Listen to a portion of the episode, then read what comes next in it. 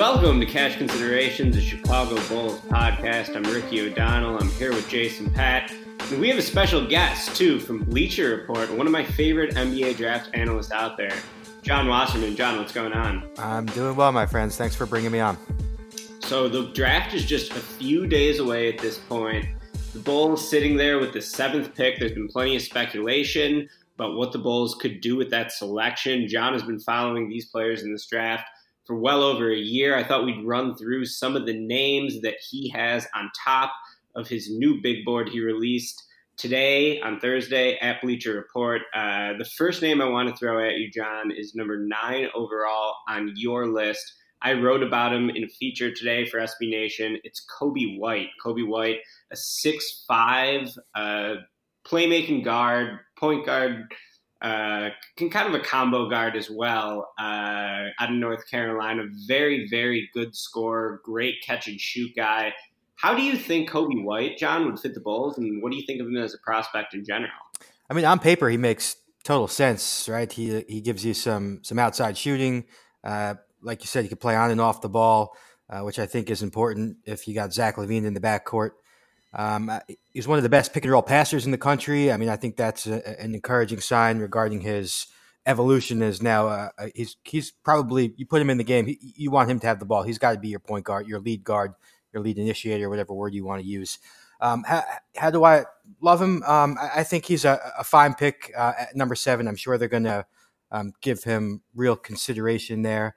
Uh, relative to other number sevens in the past, you know, I don't I don't see like a superstar point guard, but I, don't see any superstars really left on the board uh, where, where Chicago's going to pick, and so um, I think he's in the mix for best player available, sure, and, and certainly a, a good fit there uh, with Chicago needing an upgraded point guard.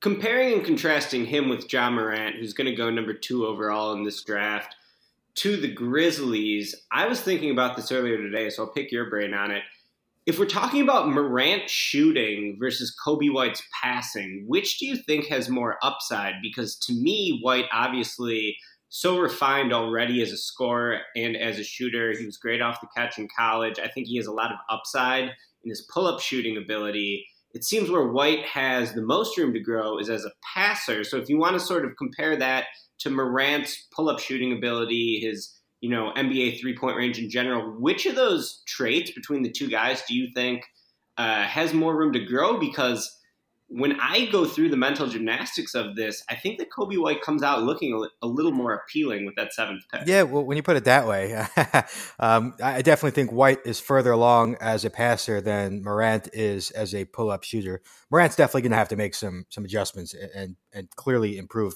because he's got some some uh, some issues with that pull up game. Doesn't get great separation. Uh, doesn't elevate high off the ground. Um, he's really good in other in other areas. I mean, I think he's one of the better passers I've evaluated uh, in recent memory. And and I think worst comes to worst. I mean, he's he's going to be an eight assist guy. I, I think no brainer. Um, and and Coby, yeah, Coby, uh, he's got some room to grow as a decision maker. Um, but he's he's pretty good in those pick and roll situations. He can make good reads. He can make all the passes he needs to. Um, sometimes, you know, just in terms of his floor game and, and a little too much dribbling, a little too much um, holding of the ball. But uh, yeah, I mean, when you when you put them up next to each other, I mean, they both have improvements to make. Morant probably has uh, more he has to work on in terms of getting that pull up game right. Do you think a backcourt with Coby White and Zach LaVine could be tenable defensively, or do you think that uh, you know that would really mostly be a one way backcourt?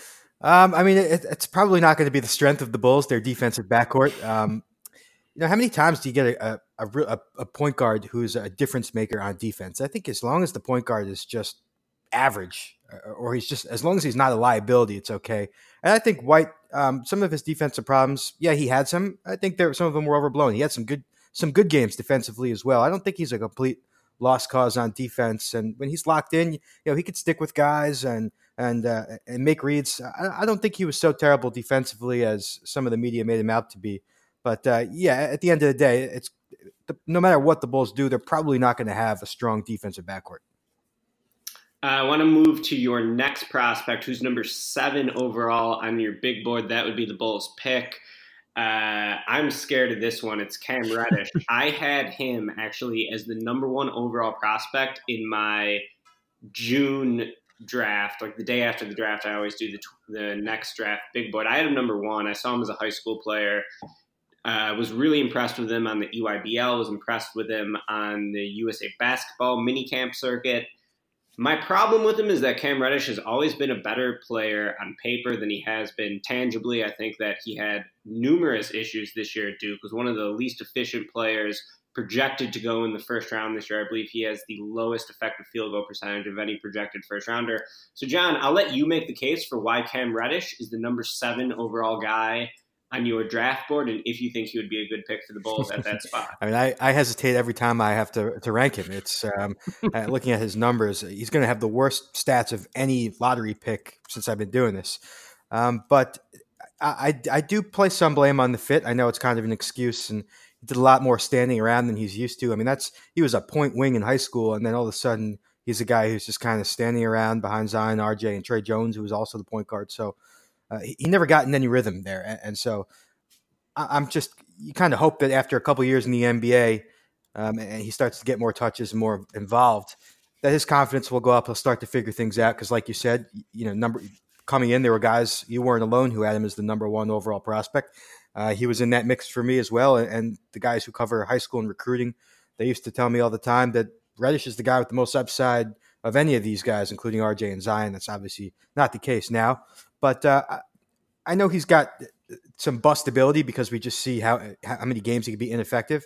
Uh, at the same time, I kind of feel safe about his shooting and his defense. Um, you know, we'll we'll see how, what his roles. I think team role is going to play a big big uh, role in his development.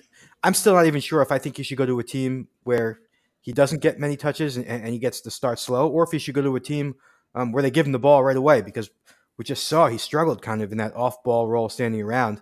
Maybe he needs the touches to, to get going and, and take more shots and be more aggressive. So he's really the, the hit or miss guy in, in, the top 10 for me.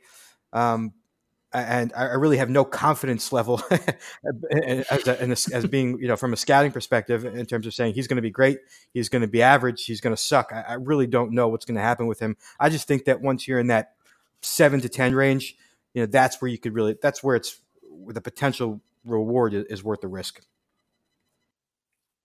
Ricky, I, I was going to bring up Reddish. Didn't you write about him basically instead of like the ceiling that maybe it was the floor of his might actually better? I know you wrote about Reddish recently.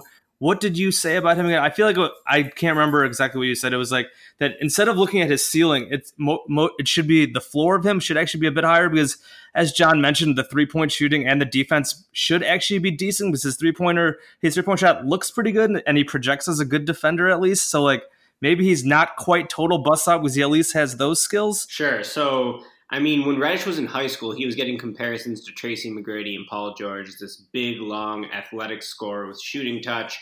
Uh, my thing is looking at his college numbers, it's just really hard for me to think that a player who was objectively trash in college somehow yeah. has the upside to be a great player as he continues in the NBA. I will say one thing in Cam Reddish's favor, though. John and I have both been covering the draft lucky enough to cover the draft for a few years now. Uh, his true shooting percentage reminds me a little bit of Jaylen Brown's. Jaylen Brown also had one of the lower true shooting percentages in that draft. Ended up being a pretty good player for Boston, so that's maybe something to factor in with Reddish. But kind of my overall takeaway on him is I think that he'll have a long career in the league. Uh, Rodney Hood is a name that keeps popping up in my mind as like a tall wing with shooting ability, some ball handling the thing I question about Cam Reddish, and you know, you don't feel good saying it, but I just don't really know if he has like the feel for the game and the basketball IQ to be a great player. But I do think his physical talent will keep him in the league as part of a rotation for a long time. Yeah, that, that feel for the game is. I mean, when you watch him drive into the lane, I mean, sometimes it's like he's got no plan. Uh, he just doesn't have a great uh, feel for for you know what step to take, what angle to to attempt a shot at. And for a role player that's uh, somewhat worrisome. You want your role players to be high IQ guys.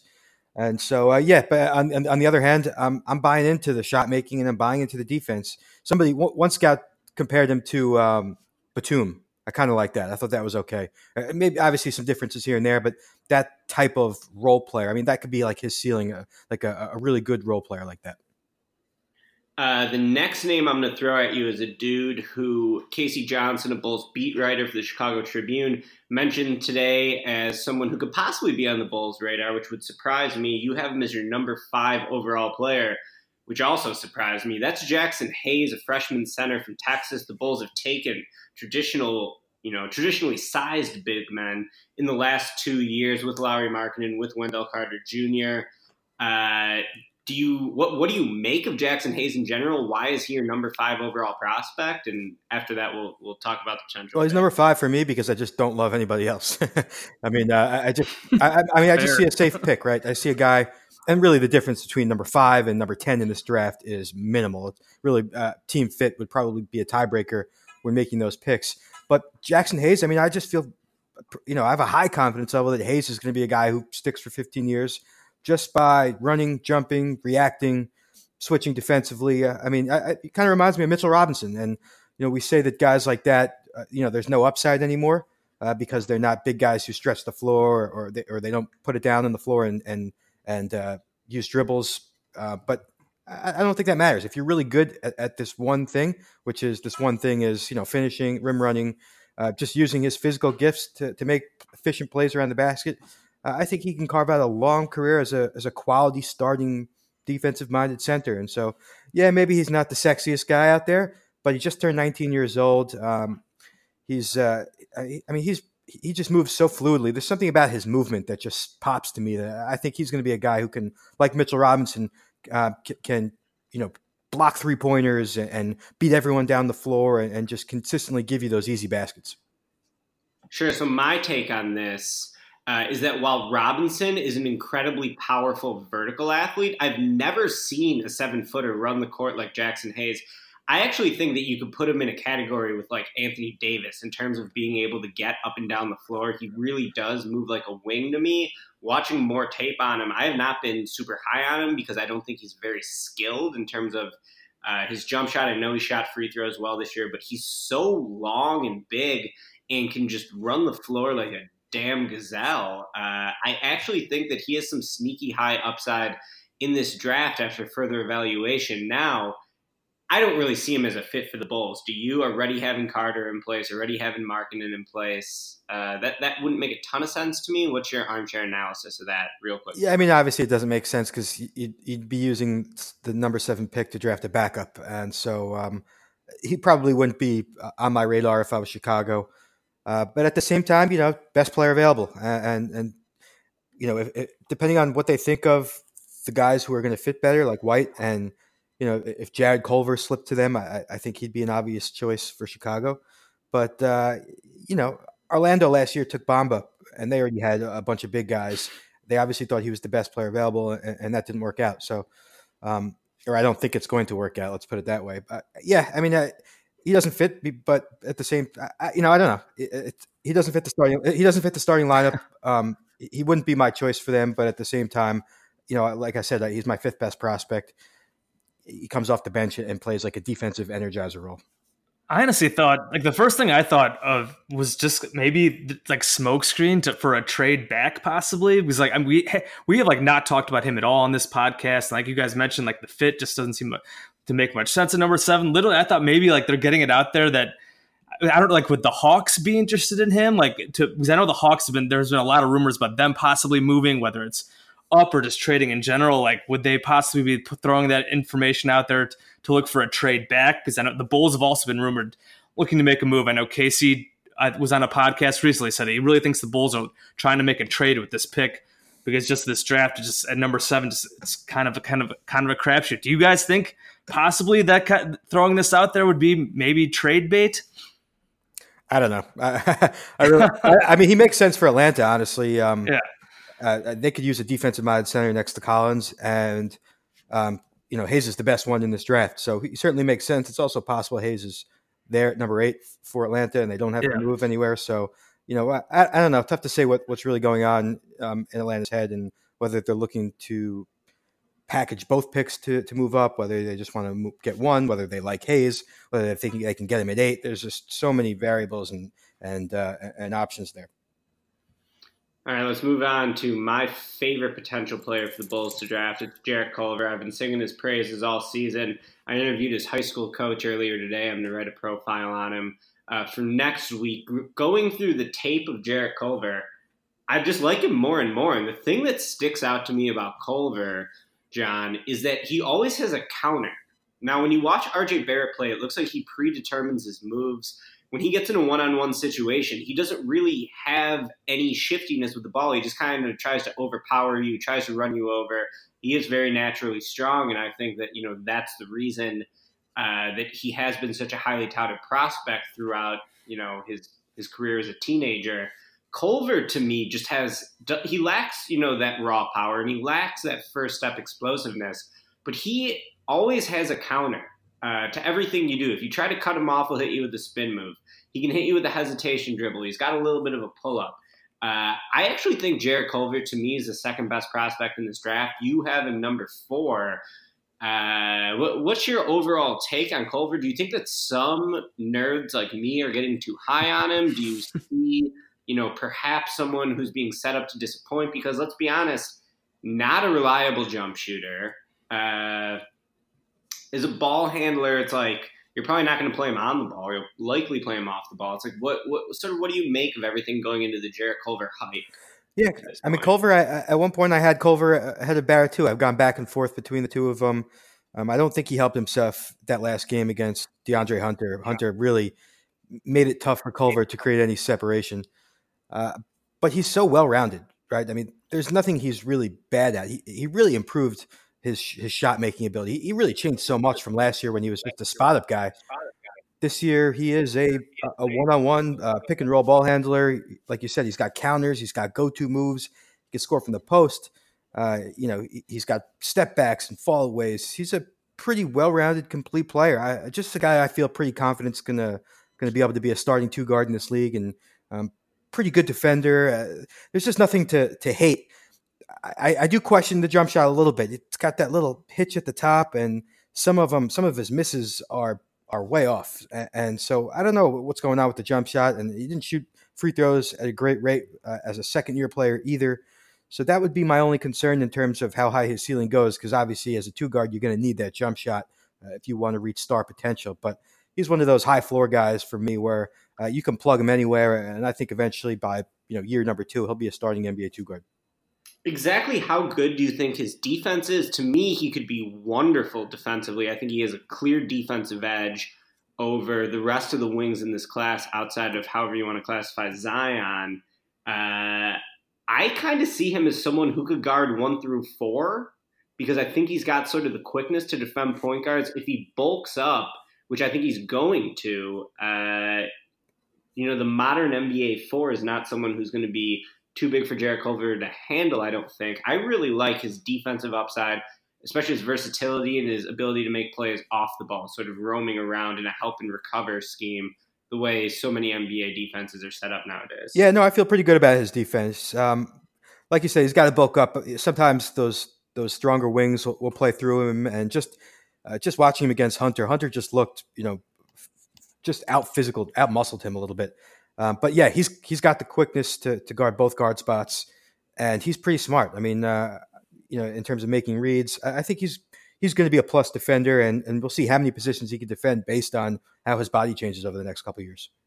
Okay, you have DeAndre Hunter as your number twelve player in this draft. I have him around the same uh, range, but I'll just ask you. You know, you, we were just talking about how Culver won the indiv- or how Hunter won the individual matchup against Culver on the biggest stage in college basketball. So, what are your reservations with DeAndre Hunter, and do you still think he would be a good choice for the Bulls if he were available at number seven? Yeah, I mean, if they took him at number seven, I mean, he, he wouldn't be my first choice certainly. Um, so I, I, wouldn't give them, you know, a great grade. Uh, I have him at number twelve because I just don't know. You know, I don't I don't know what's his bankable offensive skill. First off, he's I don't I don't buy the shot creation. You know, um, off the dribble, I'm not really sure what he's going to do. Uh, he's probably going to be mostly a spot up guy, and and he didn't even shoot threes. You know, uh, I know he made, shot him well, but he didn't make many. Didn't take many at Virginia. Kind of a line drive to his shot. Uh, didn't shoot pull ups at, at a high clip, and so I'm just not really sure you know how high his offensive ceiling is. He's a little bit old for his class. I do like him defensively. Um, you know, I think he's got got the chance, obviously, to guard multiple positions, but I think he's going to be able to guard uh, wings at, at, a really high level. He's got really strong arms, um, good quickness. Makes reads. Uh, he didn't have any playmaking stats defensively, Virginia, which is kind of confusing. You'd think a guy like that would pick up some steals and blocks regardless of what scheme he's playing in. Uh, he's just one of those safe guys. another guy with you know probably a high floor or low ceiling. Um, again, the Bulls at number seven, he's he's coming off the bench. You know, if, if, you take him for the Bulls, and again, there's just not enough offensive upside there for me. But um, yeah, he's just such a safe player in the draft where you know there's just not many guys you can identify as obvious NBA standouts to me, his slow release is a major issue with his projection in his shooting ability. One of Zion's best highlights of the year came because DeAndre Hunter was taking forever and a day to load up on a corner three. I'm sure everyone yep. remembers that block Zion had uh, against Virginia with LeBron sitting there courtside. So I'll throw the same thing at you that I asked you about Morant and Coby White. You know, I think Culver's dribble creation is the edge, Hunter's shooting is the edge. So let's flip it. Uh, what do you think has more upside, DeAndre Hunter's dribble creation or Culver's shooting? Culver's shooting. I, I think Culver, I think Culver can eventually be. I mean, I mean his his make his made shots look good. Um, uh, he's got to just smooth out the shot a little bit. I, I think eventually that it'll happen. Um, Culver, I just don't. He plays a little. I mean, uh, Hunter plays a little bit hunched over. He's not very explosive. I just don't see him blowing by guys. You know, no matter how much he improves his ball handling, and so yeah, I definitely think Culver's shooting has has more upside than Hunter's shot creation. And what was pretty remarkable about uh, that, in general, I think, is uh, Jarrett Culver three point attempts per game was four point two this year. DeAndre Hunter's was like under three the page is load, loading slow for me. It was 2.8. So hmm. Culver was actually taking more attempts, which I think that three point volume uh, is a pretty meaningful indicator in and of itself, just because of you know how valuable the three point shot is in today's game. Just getting it off is its own skill. Yeah, there are guys who who don't even look at how many what your shooting percentage is. They look at how many you take, and uh, he. I mean, he looks confident uh, uh, when Culver shoots, and again, the, the made shots are pretty convincing. Uh, gets good arc on it, and um, you know it's a jump shot I'd be willing to bet on, though it, that will require. Uh, so I guess we'll let you go with this, John. Who's your pick for the Bulls at number seven? Uh, you know, assuming all the reasonable guys are potentially available, who who would you like to see the Bulls draft at seven? Wow. Um, I'm still I'm sticking with Coby White. I think that I, I, I like I said I, I, put him in the best player available mix right there, and uh, and he feels that that need. I think eventually he's going to be a better player than Kris Dunn, and uh, you know it gives you that night. It'll give you some pace. It'll give you some shot making. It'll give you some playmaking. I don't think his defense is as bad as advertised. So, um, assuming Darius Garland goes top six, which is just what everyone seems to be thinking, um, I think that Coby White is going to be the option at number seven, and honestly, I, I wouldn't argue against it. So who's going number four in that scenario if Garland's going six? I think Culver's going top five, right? Uh, if, if Garland, I mean, if Garland goes, I don't know who's even going to be picking at number four anymore. Yeah. But um, let's say Garland goes four. I, I, would imagine that that Culver's going five to Cleveland. That just it makes too much sense to me. And then at six, um, Reddish would be my pick, honestly. Uh, I think somebody's going to fall for him. I, Interesting. I, you know, when you see he's one of those workout guys who just um, you kind of forget everything you saw during the regular season, and then all of a sudden he works out, and you see a six eight guy shooting from thirty feet away and hitting fallaways, and always looks more explosive when there's nobody protecting the rim, and then all of a sudden you put him on, you know, put him up against a shot blocker, and he, he can't play above him. But I think he's going to he's going to change some minds or, or ease some concerns during workouts, and, and Reddish would be my pick right now to go top six, but a lot can change over the next week. John, we know you're really busy covering the draft, so thank you for joining us for a few minutes here, and uh, good luck watching 15 years of RJ Barrett hero ball because we know you're a New York Knicks fan. I am, oh, I'm God. really looking forward to that. Thanks, Thanks guys.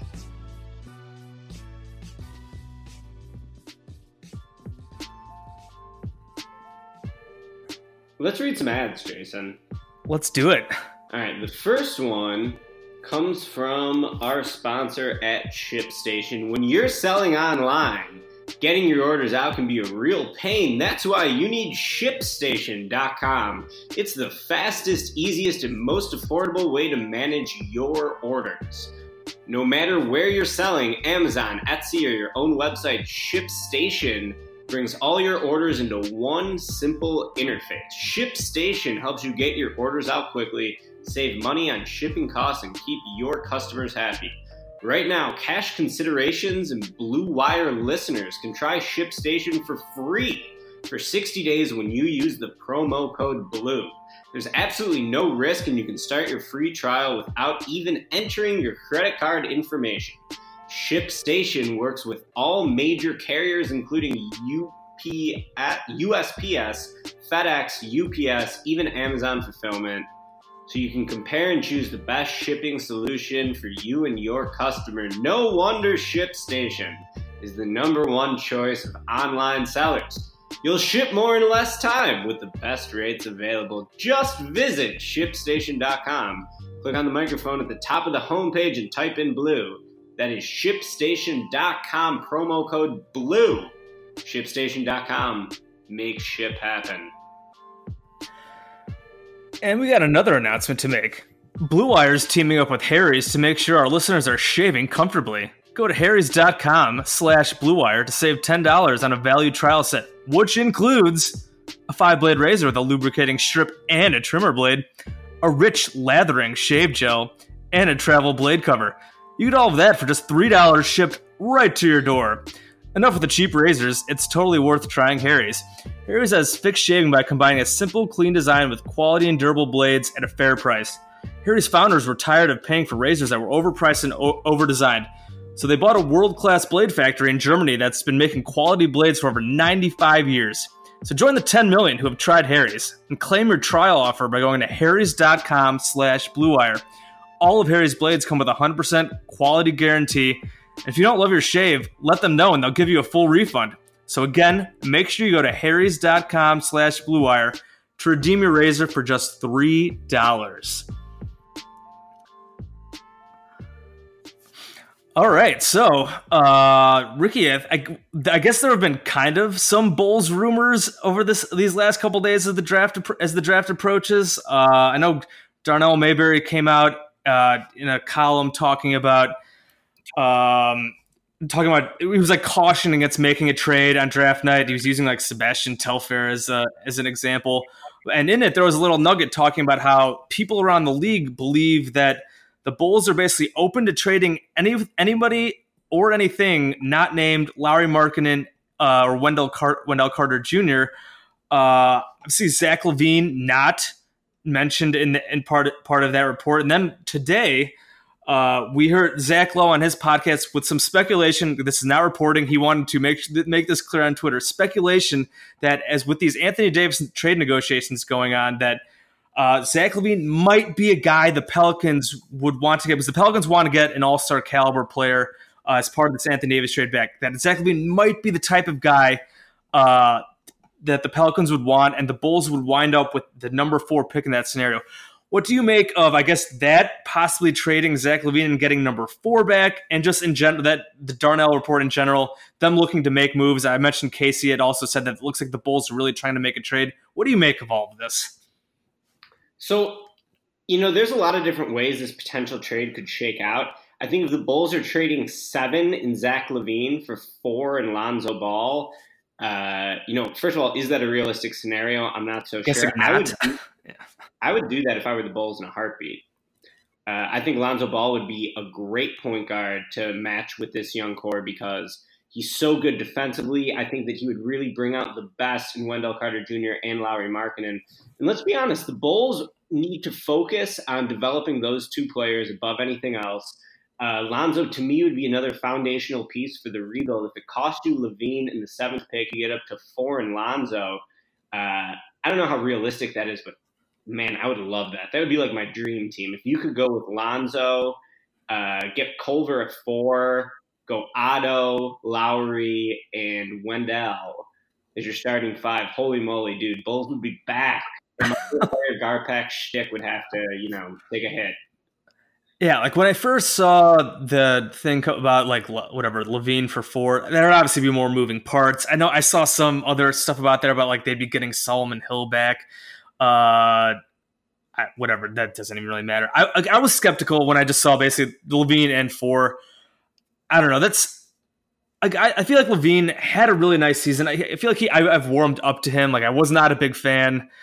I was coming off the ACL last season. He was awful, and that was to be expected. I thought he had a really nice season. We've talked about it in the pod. I thought he's he's been solid. I don't think his contract's that bad anymore at 19 million a year for three more years, whatever whatever that is. So like I was really kind of skeptical about that.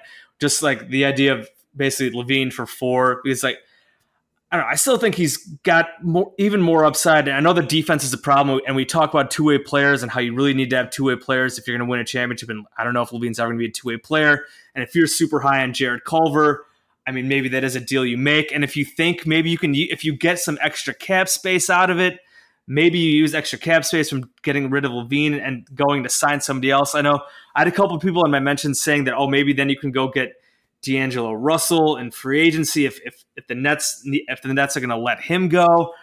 Uh, I don't know. I feel like that's tough. Like I said, I've I've I don't want to say I'm attached to LaVine at this point, and I don't want to over overvalue him. He's never been a winning player.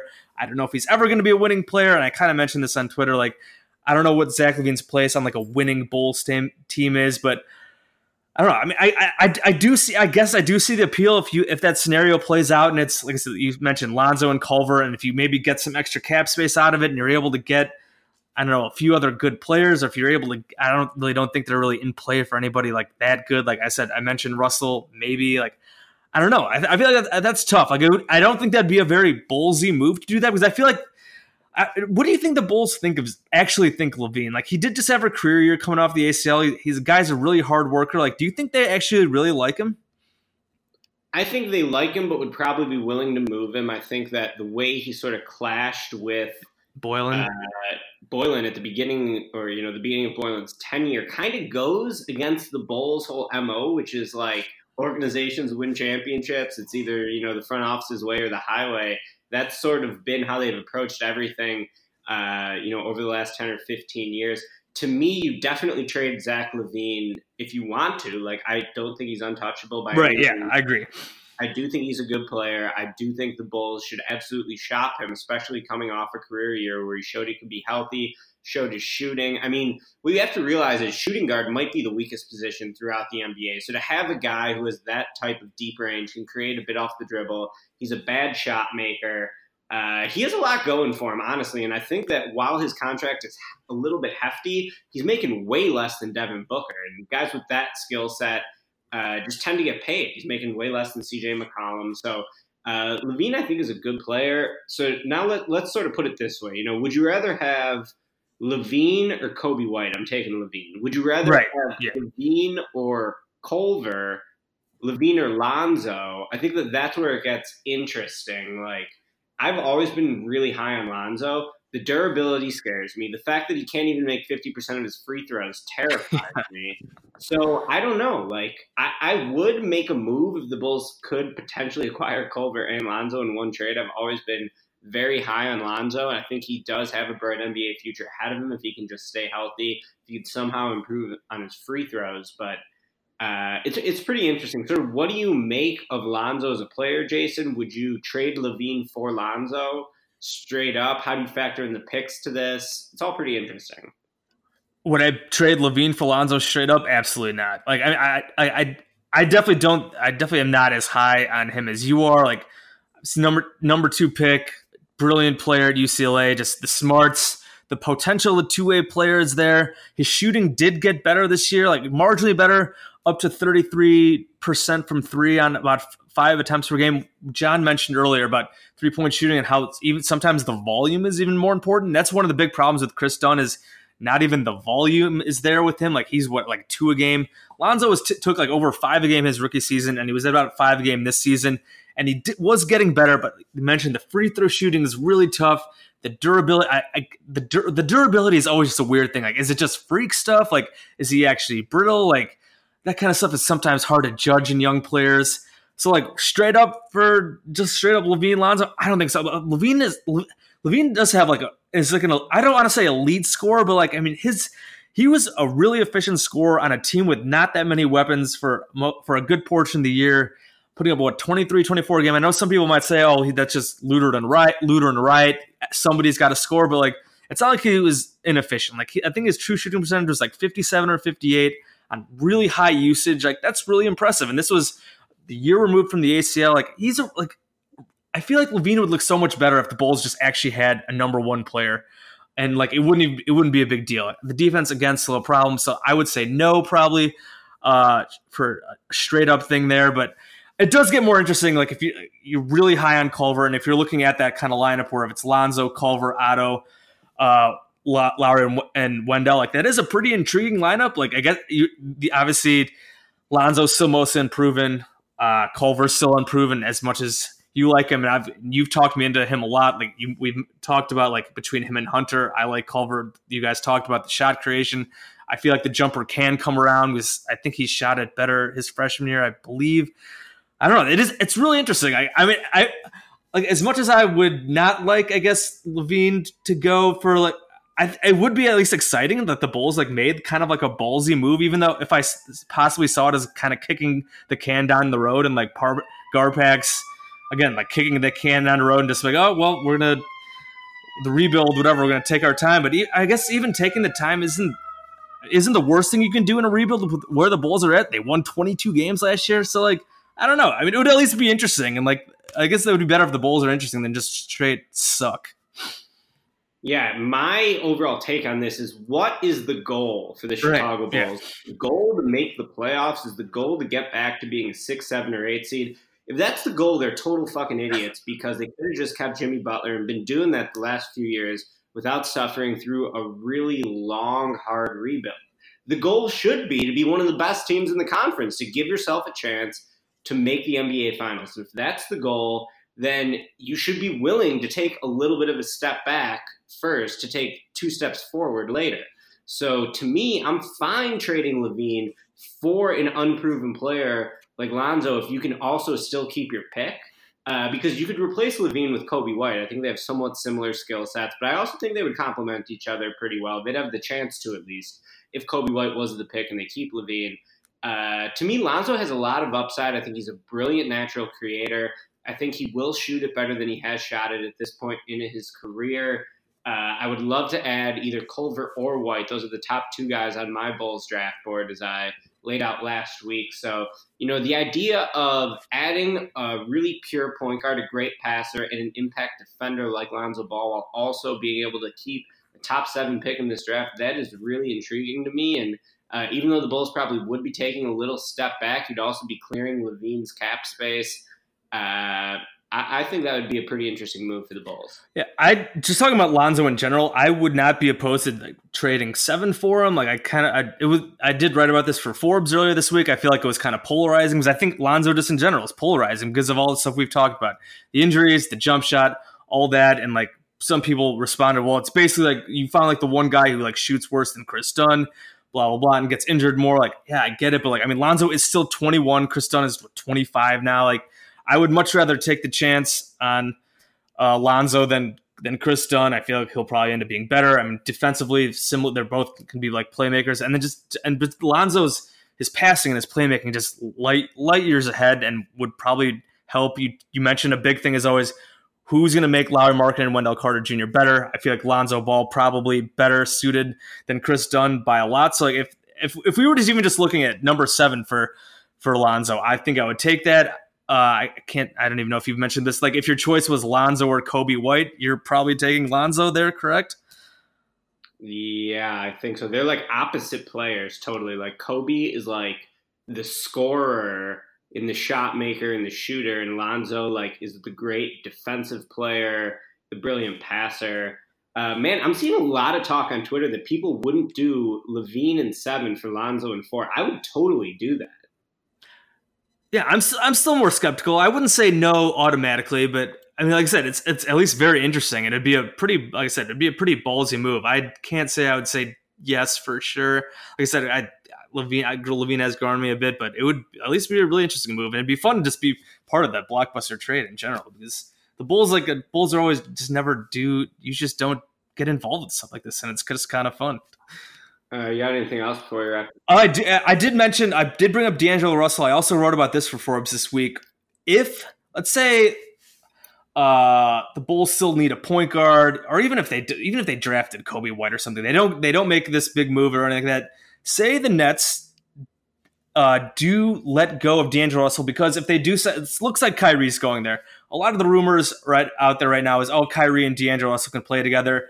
I mean, they still have Dinwiddie there as well. But I believe if the Nets do want to actually have cap space for Durant as well, which I mean, that's the whole situation's thrown off now, but Durant's Achilles injury probably going to miss all of next season. But if they still want to pair Durant and Kyrie for the long haul, I believe the Nets would have to renounce D'Angelo Russell, make him an unrestricted free agent because they need like 70 million in cap space. I think the Nets have something like 46 million right now, so they could keep they could sign Kyrie and keep Russell. They can't. I believe they cannot sign Kyrie, sign Katie, and keep Russell. So say D'Angelo Russell is on the market. Would you be interested in the Bulls chasing him? How much money would you be willing to give him? I believe his max is something like 27 million in the first year. Would you be willing to like the Bulls would have to clear some cap space? Would you be willing to blow all the cap space on D'Angelo Russell if he was available? So in my Coby White piece that I dropped today at SB Nation, everyone go check that out. Uh, I listed four players who I would compare Coby White to, and one of them was D'Angelo Russell. Now I don't know if White is really going to be as good as Russell. Russell, obviously, a very flawed player. So maybe my take on this is a little contradictory, but I would stay away from D'Angelo Russell if I was the Bulls because I think he has some pretty big limitations uh, as a facilitator and as someone who could finish inside of the paint. Now, maybe you could say the same things for Coby White, but uh, at least White is playing on his rookie deal with Russell, you're sort of locked into this big money one way backcourt of LaVine and Russell. So if they're keeping LaVine, I wouldn't really like Russell as a play. I know that it would be exciting because you'd have another big time shot creator, but to me, uh, Carter and Markkanen should be the two guys they're really building around. I mean, those two guys might as well just turn into glorified rebounders if you got LaVine and D'Angelo Russell chucking out all day. So I would pass on D'Angelo Russell. That's just me.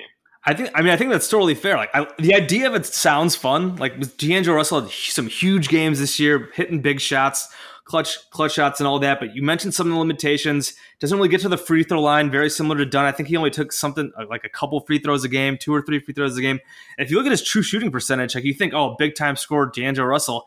His true shooting percentage was around like 53, and that was a career high from this year. That's even despite huge volume on three point shooting. He shot like 36, 37% on like eight attempts a game, which I mean, I love that kind of the three point shooting volume. I feel like the Bulls could really use that kind of big time volume. I feel like that's what LaVine should be doing is taking like eight, nine threes a game. That's I think what Lauri should be doing.